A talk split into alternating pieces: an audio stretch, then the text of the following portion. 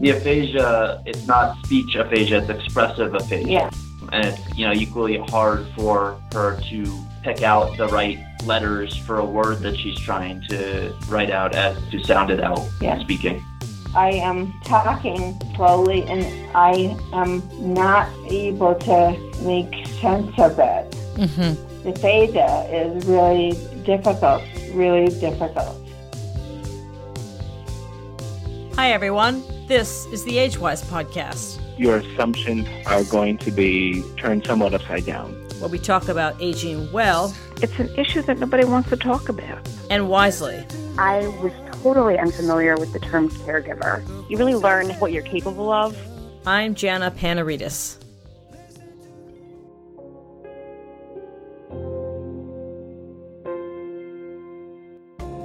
In September of 2010, at age 53, Debra Meyerson experienced a severe stroke that nearly killed her and initially paralyzed her left side.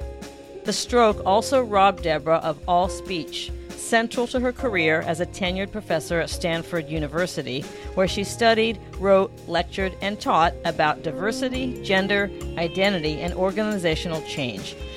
Debra's book, Tempered Radicals How People Use Difference to Inspire Change at Work, published in 2001, is still widely used by diversity and inclusion experts. But the career by which she defined herself is gone, cut short by her stroke. In fact, each year, about 800,000 people in the United States experience a stroke. It's the leading cause of long term disability in the United States, and it afflicts the young, old, wealthy, and poor. Following her stroke, Debra underwent eight years of intensive therapy. That and her relentless work ethic has enabled her to regain her independence. She still lives with physical limitations and some speech challenges, but Debra's intellectual curiosity and lifelong goal of spreading knowledge eventually led her to sharing her journey of recovery in a new book titled Identity Theft Rediscovering Ourselves After Stroke. The book is co authored by Debra and her son, Danny Zuckerman. Danny is the co founder of 3Box, a peer to peer social network that helps people create more meaningful connections and communities online. Both authors of Identity Theft are here with me to talk about their fascinating new book, and I could not be more thrilled to welcome them both from Lake Tahoe. Danny Zuckerman and Debra Meyerson, welcome to the Agewyz podcast. Thank you. Thanks for having us. So, you probably get this question a lot, but perhaps one of you can take us through what happened. As I mentioned in the open, Debra, you were 53 when you had your stroke. I understand you had just dropped off your middle child at college, correct? And you were heading to Yeah. Lake, Lake Tahoe when you had this, what you call a slow fall off a cliff, starting on the drive back, right? Drive up. On the, on the drive up, right? On the drive up to Tahoe. Did you drive from Boston, where you dropped off your son? Uh, No, uh, Stanford. I feel really bad. Mm, I see. So she was back at Stanford and feeling a bit off, and we drove up Tahoe. Oh, I and She see. initially lost feeling her right leg. Yeah. Well, Danny, what do you remember about Debra's hospital stay at? Is it the Renown Hospital in Tahoe? That whole pro- that whole process. What do you remember about that? Yeah, I mean, the slow fall off a cliff is a pretty apt metaphor. So we had come up to Tahoe. She had lost feeling in her leg. We didn't really think much of it. The next morning, she started to have a bit of issues with her arm as well. We went to the local clinic. They did a few tests and sent us over to the hospital. When we got there, all seemed not great, but fine. She was still talking pretty normally. She told her mom and brother and my brother that she was fine from the hospital. But overnight, things just kept getting worse. And same thing the next day. And by the following night, she was basically immobile and mute. Yeah. So it was one of those things where it felt like a week of kind of every check in, things were worse, but it happened very quickly in retrospect. Yeah. Mm. And you were mute for three weeks, as I understand it, Debra, uh, when you were transferred to your fourth hospital to undergo acute rehab. And I was so fascinated by the story of Danny, you hearing her blurt out her first clear word. Tell us about that moment, the you and happy birthday. or Debra, either one of Oh, you. um, Reno is the first hospital, Mm-hmm. and the second hospital is Stanford. Two weeks of ICU, Mm-hmm. and the third hospital is Santa Clara. Santa Oh, Santa Clara. Medical Center. And this uh, happy birthday is my, yeah. Yeah. So my mom just gave a like very abridged version of the the full story and where they happened. So she lost her voice uh, at the Reno Renown Hospital, was transferred to Stanford where she was in the ICU for two weeks, and that's where she lost basically all sound. Yeah. For at least a week, couldn't even make a sound, coughing, sneezing, grunting, nothing would come out. And this whole time, no one in our family knew anything about stroke really. So we were learning on the fly how something like this can happen. And she regained the ability to weakly cough a little bit, but still no speech of any kind when she was transferred to the rehab hospital in Santa Clara and had her first speech therapy session. And that was where, like, again, completely unknown to us, the difference between speech and song. But the speech therapist there started humming a nursery rhyme and getting my mom to hum along, which she was kind of able to do. And then switched to words and singing some nursery rhymes. And we were all kind of shocked to find that despite the fact that she couldn't make any words, including her name 20 minutes before, she mm-hmm. was able to sing along a nursery rhyme because song is on the right side of the brain mm-hmm. instead of the left. And that was one of the key therapies and strategies to unlock some of her speech. Yes.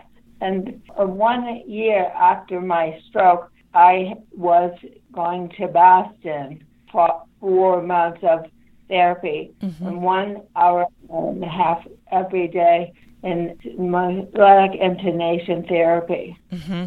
You had a lot of intensive therapy. I was amazed at your dedication to your recovery. But on the other hand, it didn't really surprise me because you were an athlete, you were very active, very determined, very achievement oriented. So I should think that really helped you in your determination to recover. How do you think your determination to succeed in other areas of your life helped in your recovery? Really a lot. Athletes and music, and I am not a singer. Yeah, one of the things we talk about in the book is there being kind of three different ways and three phases where that kind of determination plays into the recovery. Mm-hmm. The first is one of the survivors uh, talked a lot about her kind of blind determination right after the stroke being a way in which she was able to keep a positive attitude and really attack the therapy and the rehab with determination and not be too upset by the situation. And so there's almost a healthy denial really early on. Uh-huh. There's a phase after that that I think my mom went through as well where sometimes that determination, if pointed at recovery as it's often thought about in terms of regaining all of your old skills and capabilities, can actually be a little bit unhealthy or unhelpful mm-hmm. because that puts you in the mindset of looking back at what you lost. Mm-hmm. And so if you're just really, really attacking the deficit and looking back at what you need to regain, when sometimes that's not possible or not the right goal, that can actually be a little bit harmful. But the third phase is if you think about recovery in a different way, which is rebuilding a meaningful life, and maybe that's with a different set of capabilities and reduced skills or mobility, then that determination is what lets you reframe your values and really work towards a new set of skills or capabilities or lifestyles or careers. Um, and my mom and the other survivors often kind of traverse that journey. Well, that really dovetails with the whole concept of identity that, of course, Deborah spent so much of her life researching and writing about this whole concept of self image and the meaning of identity and reframing your identity. So, Deborah, you made the point that after a stroke, everyone experiences a shift in self image in their own way. After your stroke, you felt broken. This concept of feeling broken comes up over and over in the book. You became, quote, a teacher without words, which was so moving. I wonder if you can comment on this idea of disrupting the continuity of the narrative you've constructed for yourself. Three years after my stroke, I am really trying to return to the classroom. Uh-huh. And three years after my stroke, I am really not better. And my husband and I tenure. When you lost tenure. Yes, yeah. Yeah. Mm-hmm. So I think what she's getting at too is for my mom, recovery and her identity as a professor were so intertwined because it was that piece of her identity that she was using as motivation Yeah. in her rehab Yeah. to get back that piece of her identity. And so losing that was a huge blow Yeah. and really required a complete rethinking at that point of who she was. And that was the disruption in the continuity of herself. And that was maybe the toughest point in her recovery Yeah. and what led to a lot of the reframing Yeah. and so eventually this book. Yeah. Mm-hmm. Three years, Sally Collins and I Mm-hmm. wrote uh, a book. And It took a long time to write the yeah, book. yeah, yeah. Mm-hmm. And Danny and I, two, two years extra. So it was a five year process to write the book. My mom worked with a ghostwriter, Sally Collins, for a few years, doing a lot of the interviews, Mm-hmm. Mm-hmm. research, and putting together the initial structure. And a first draft manuscript through that learned a lot about the recovery, my mom's journey, and the messages um, because the book was a learning process as well Yeah. as a teaching and sharing process. And then the last two years have been reconstructing the book with the themes that are eventually in there. Yeah. Well, on the subject of the writing process, maybe one of you talk a little bit, uh, both of you, about the challenges of writing and interviewing more than 50 people for this book in spite of Debra's speech disability. How is this working from before you came on board, Danny, and then afterwards? Sally Collins and I researched the interviews, Mm-hmm. and Danny and I reconstructed Uh-huh. interviews. Uh, you reconstructed And, it. uh, Mhm. Yeah, yeah. And Steve, my husband, really had a writer too. Right. It was a real family effort, is the way you described Yeah. it. Yeah. And it's nice that you were able to draw on a lot of material from caringbridge.org. I don't think a lot of people know what CaringBridge is. Maybe you could share the organization. Danny, what is that purpose of CaringBridge? Yeah, so it's a site that allowed us to post updates on my mom's journey for all those friends and family and others around us who wanted to know what was going on, but maybe didn't want to be reaching out directly to us because that creates a bit of a burden on the loved ones around someone who's suffered something. And so it's basically designed to create community and support around not just the survivors or the people going through really difficult issues, but the ones immediately around them. And so for us, in particular for my dad, it provided a bit of a cathartic output to be able to write updates every couple of days on my mom's progress, especially early on, and then to have just an outpouring of support from those around us. And one of the things that is so critical in the recovery is the layers of the support network. Yeah. Um, and so obviously our family was the closest support right around my mom, and then her close friends really were just amazing supporters as well. But then each of us had our own friends and family supporting us as we went through the difficulties of having our mom or wife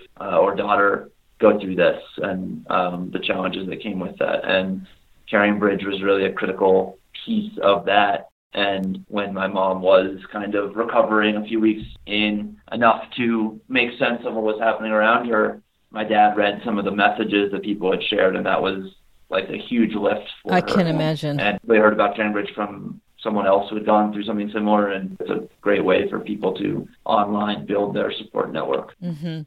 Your family went on quite an emotional journey as a whole. And I wonder if either of you can comment on how your relationships changed and how you changed. Yeah. So it kind of happened on two levels. I think each of us individually had to change quite a bit. For myself, I think I actually had it the easiest of anybody. I was 21 at the time and at school very nearby at Stanford, so I had the benefit of being both very close by, but then also with all the distraction of school and friends and class and graduation and finding jobs. And so uh, mentally had a lot of support around and also the ability to both be in and out. And it definitely forced a growing up and a speeding up of, I think, the natural evolution of any parent and child from parent child to more peers. Um, So especially working with my dad and helping him and being another person that was at least more adult around and going through it similarly. My brother was across the country and had to deal with that. My sister maybe grew up the fastest and was she was 14 at the time, 15. She was in high school. A, a, a sophomore in high school. She was a sophomore in high school, Uh-huh. um, the only child left from home, so she was dealing with it daily and didn't have her mom as she went through her teenage years. And she handled it amazingly and was probably the first of all of us to put together in words extremely articulately what she had learned from it and how she had grown. Um, and that's how we start chapter, I think, 10. No, uh, nine. Nine. and one of the things we talk about is the family unit changes, not just the individuals, but Yeah, um, yeah. the way we interact. That happens in some ways that are surface but important in terms of the activities we do together as a family, Mm-hmm. but also just all the assumed roles and responsibilities and what we expect of each other. And I think that happens over time. Some families really struggle with that process, but we talked to a lot of other survivors and their families and caregivers who became much closer through the process. And while there's additional challenges, there's also a lot of joys of being there for someone that you love. And uh, the increased responsibility makes you realize things. And Adam Grant and Sheryl Sandberg talk about pre-traumatic growth for people, which is something we saw, which is if you don't have a trauma but you're very close to someone who does, you can learn a lot of the lessons about perspective and values that Yeah. they're going through just by being near it. And so I think all of those happened. Yeah. Debra, you wrote, There really are some things that are better since my stroke, which was really wonderful to read, and I'd like to know what's better for you now. I really uh, laughed a lot. Uh, you laugh a lot. then, uh-huh. Yeah, and then I am really hungry a, a lot. You enjoy one more. yeah, yeah, yeah, Maybe you take time now to eat. yeah, yeah. And I am happy about family and friends. You should. Yeah, hmm I think frustration is way, way higher now. oh, yeah. the, the frustration, Um, did you say? yeah, but Oh. in some ways, stress is much lower. Hmm. Um, Yeah, That's interesting. I think the perspective that comes with this experience makes her laugh a lot more, enjoy the present moment, including food a lot more, Yeah. appreciative of time with family and friends. And as a tenured professor and very type A, there was Yeah. a lot of stress previous. oh, yeah. Made that hard. Yeah. Yeah. Well, in some ways, I can maybe guess at what the frustrations are, but I would like to hear in your words what you see as the frustrations now, Debra. Um, my arm and my talking, I am talking slowly and I am not able to make sense of it. Mm-hmm. And aphasia is really difficult, really difficult. Aphasia. And mm-hmm. yes, the way that aphasia works, and it's honestly sometimes hard to fully understand or kind of fully empathize with, even after nine years of being right next to it, is my mom's thoughts are very clear in her head. There's Mhm. a great quote from one of the drivers that's, I don't have aphasia when I'm alone. Beautiful. But the quote. connections in the brain that translate those thoughts into words Yeah. are just broken. And so they just don't come out. And so there are constantly times every day where my mom has a lot to say yeah, and can only get out a couple of words Yeah. that generalize the direction of what she's trying I'm- to say. I am really frustrated, Mm. really frustrated. Yeah. Well, of course, you're a professor, and a very accomplished professor. That's no surprise to me. This is well illustrated in a story in the book where, at your husband Steve's graduation school reunion, the subject of charter schools was being discussed, and you were, quote, silently fuming because there were points you wanted to make based on your research about the impact of philanthropy on charter schools, but you couldn't find the words. Mm. That was a brilliant, brilliant example, and I'm so glad you shared that. And I am frustrated w- once a day. Once Yeah. a day. Like Yeah. Yeah, yeah, yeah. Yeah. I will say that my mom, in the absence of speech, has taken communication through body language and facial expressions to very impressive lengths. Um, and I think we see that a lot more on our ways to get across at least general ideas, and whether that's through body language or through tools. She dictates a lot of things Yeah. in practice with her iPhone. So there's a lot of strategies to try to communicate, but that doesn't do much to ease the frustration. Yeah. Yeah, I can imagine. Now, Danny, are you living physically close by, or where do you live now? Uh, I'm back in California a decent amount, but I'm in New York City now. You live in New York City. Okay. So, what does a typical day look like now for Debra? Either of you can share this. Two days of the week are therapy days, Mm-hmm. and I am writing and dictating hmm and uh, really a lot of emails.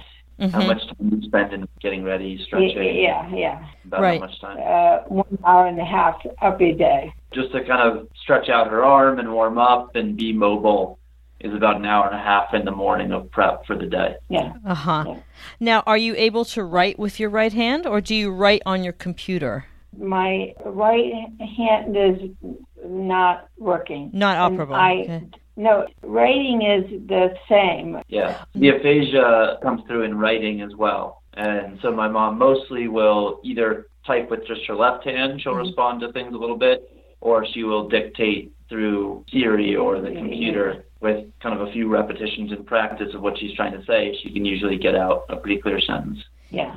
Well, I'm getting a little bit off course here, but I'm really interested in this idea that you can't talk as well as you want to, but you can think clearly. So, in the writing, are you able to convey what you're thinking through the writing easier than you are able to convey it in the speaking? I guess is my question, if that makes sense. No. No, okay.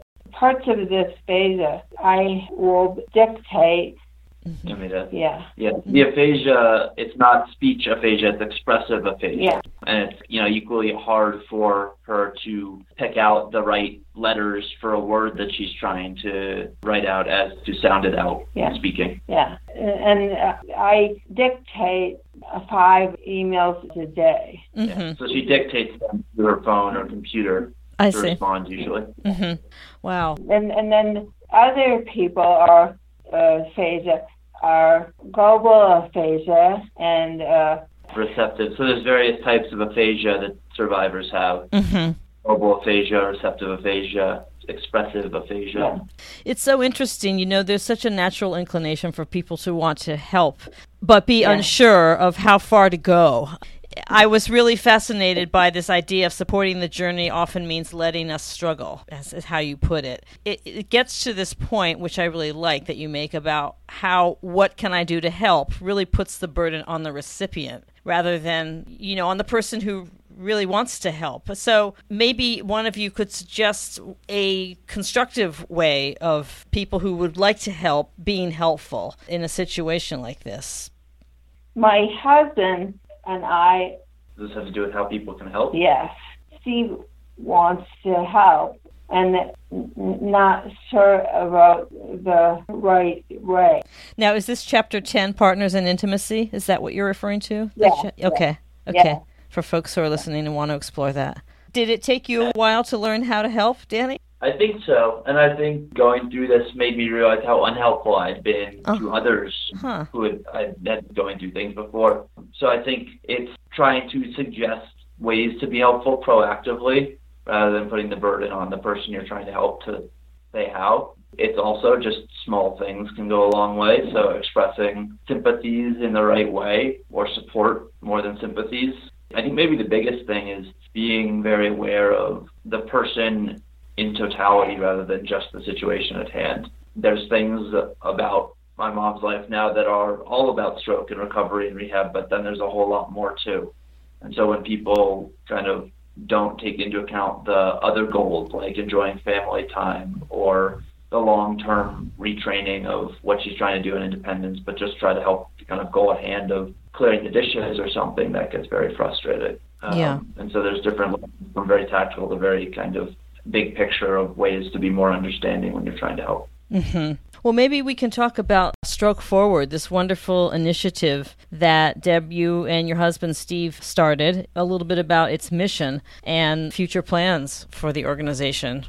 Yeah. The medical and occupational and physical therapy is one thing, and the social work and psychology hmm is hmm another thing. hmm And medical patients, Steve and I want to help social. You know, yeah. Yeah.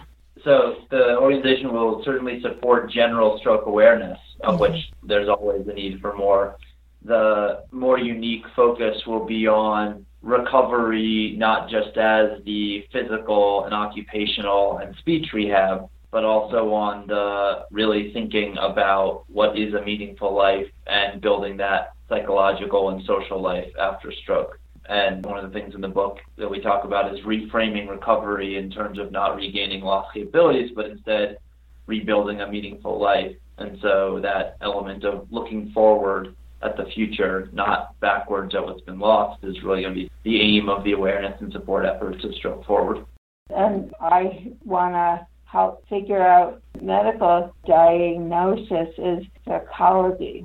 A lot of, I think this is what my mom was trying to say, a lot of stroke survivors have depression or other psychological issues, but they often aren't really talked about. Right. Um, Yeah. Therapy is very rarely recommended for stroke survivors despite extreme need for it.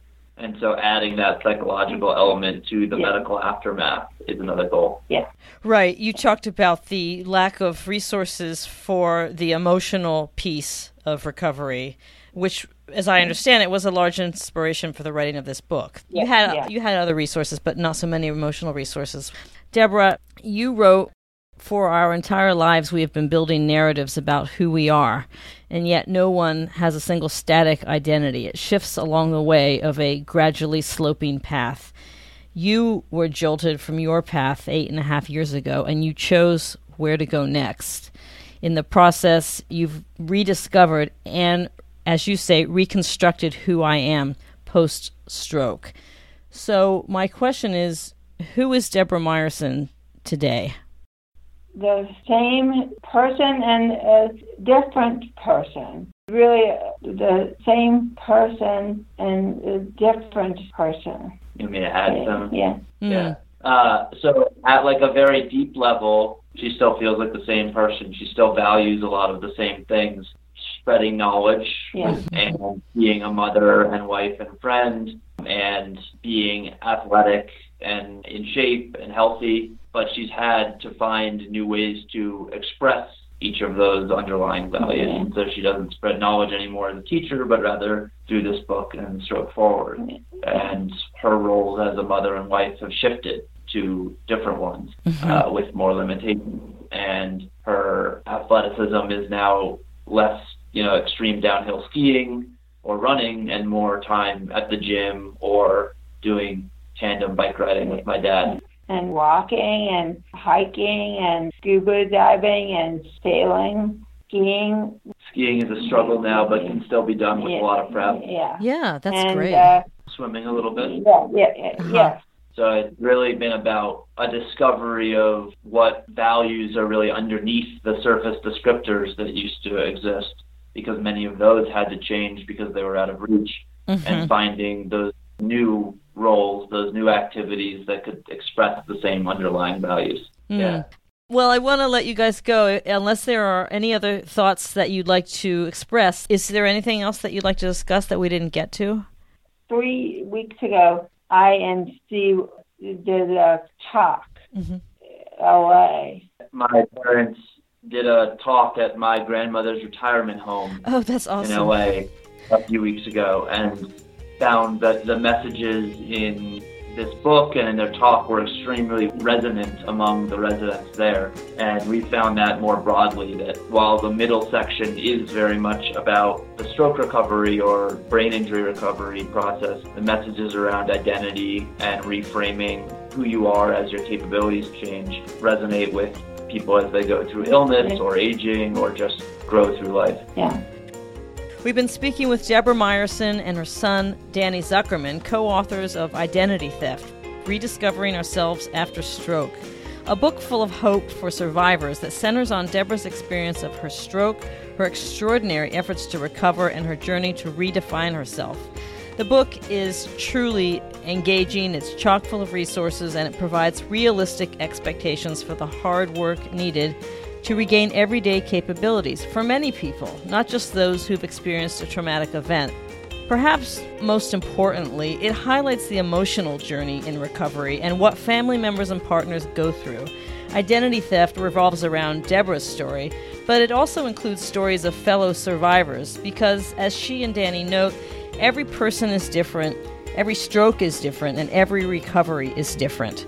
Identity Theft is available in print and as an audiobook. So if reading is a challenge, you can always listen to this book. All proceeds from the sale of identity theft will be used to fund a new nonprofit initiative called Stroke Forward. To learn more about identity theft and Stroke Forward, go to strokeforward.org. That's stroke-forward.org which we will link to on the Agewyz website. Debra Meyerson and Danny Zuckerman, thank you so much for this powerful and inspiring book and for being on the show. I really appreciate your time and your thoughts. Thank you a lot. Thank you so much for having us on. And that's our show for today. Thanks for listening. We'll be back next week with another episode. In the meantime, if you like this show, please tell your friends about it and subscribe to the show on iTunes or wherever you get your podcasts. You can find me on Twitter at Jana Panarites. That's J A N A P A N A R I T E S. The Agewyz podcast is produced and mixed by me, and it's distributed on the nationally syndicated Speak Up Talk Radio Network. I'm Jana Panarites. See you next time, and remember, every caregiver has a story. I want to hear yours.